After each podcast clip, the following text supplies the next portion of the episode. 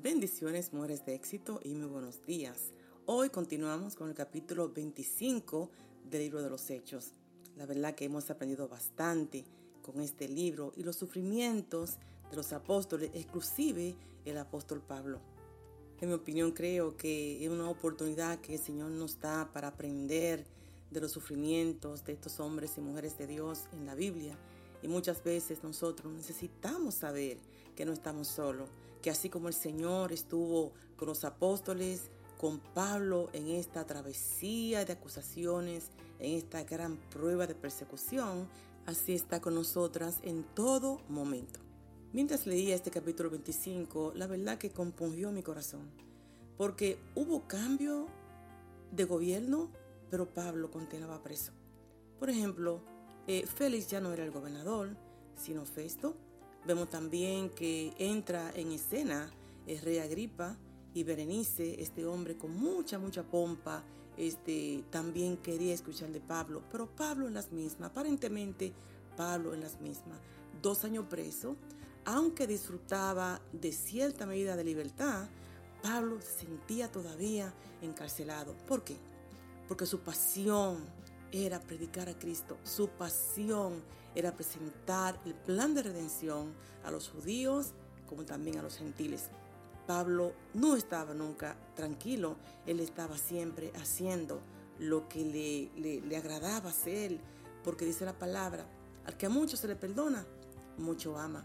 El apóstol Pablo hizo un compromiso con él mismo de dar a conocer la grandeza de aquel que murió por nosotros. Pero mientras seguía leyendo, seguí descubriendo cosas preciosas y noté que la cárcel Dios lo permitió para proteger la vida de Pablo.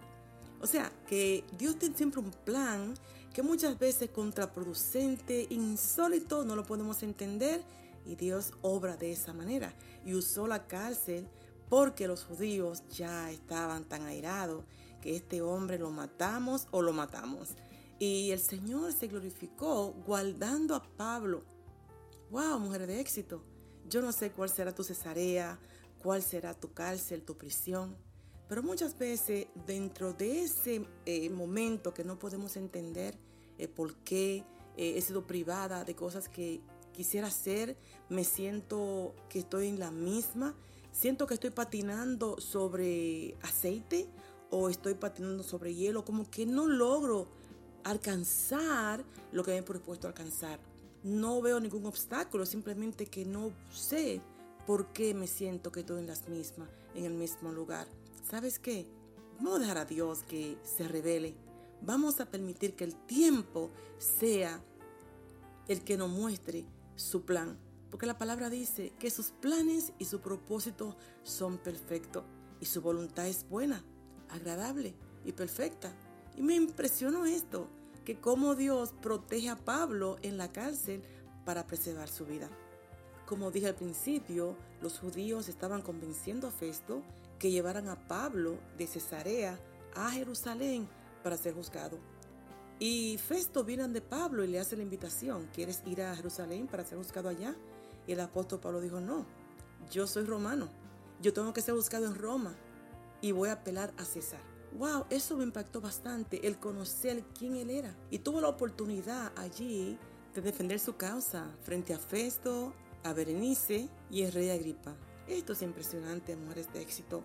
Lo importante que es tener conciencia de quiénes somos en Cristo. Nuestra identidad vale mucho, porque si no estamos seguras quiénes somos, el enemigo dirá y hará lo que quiera con nosotras. Hoy es un día que tiene que levantarte y creer que tú fuiste lavada con la sangre de Cristo, que tú no eres cualquier cosa, que el Señor te salvó, que tú eres su hija amada. Tú necesitas saber que tú tienes identidad en Él. Mujeres de éxito, no permita que los sufrimientos, los insabores de la vida te apaguen la luz de Cristo. Al contrario, apasionate por Él. Y mientras más difícil sea el camino, más brilla la luz de Cristo sobre ti. Dale al Señor la oportunidad de ministrarte en estas enseñanzas, en estos devocionales. Aprende a discernir el tiempo. ¿Cuándo es tiempo de hablar? ¿Y cuándo es tiempo de callar? Como siempre, la pastora Dolores.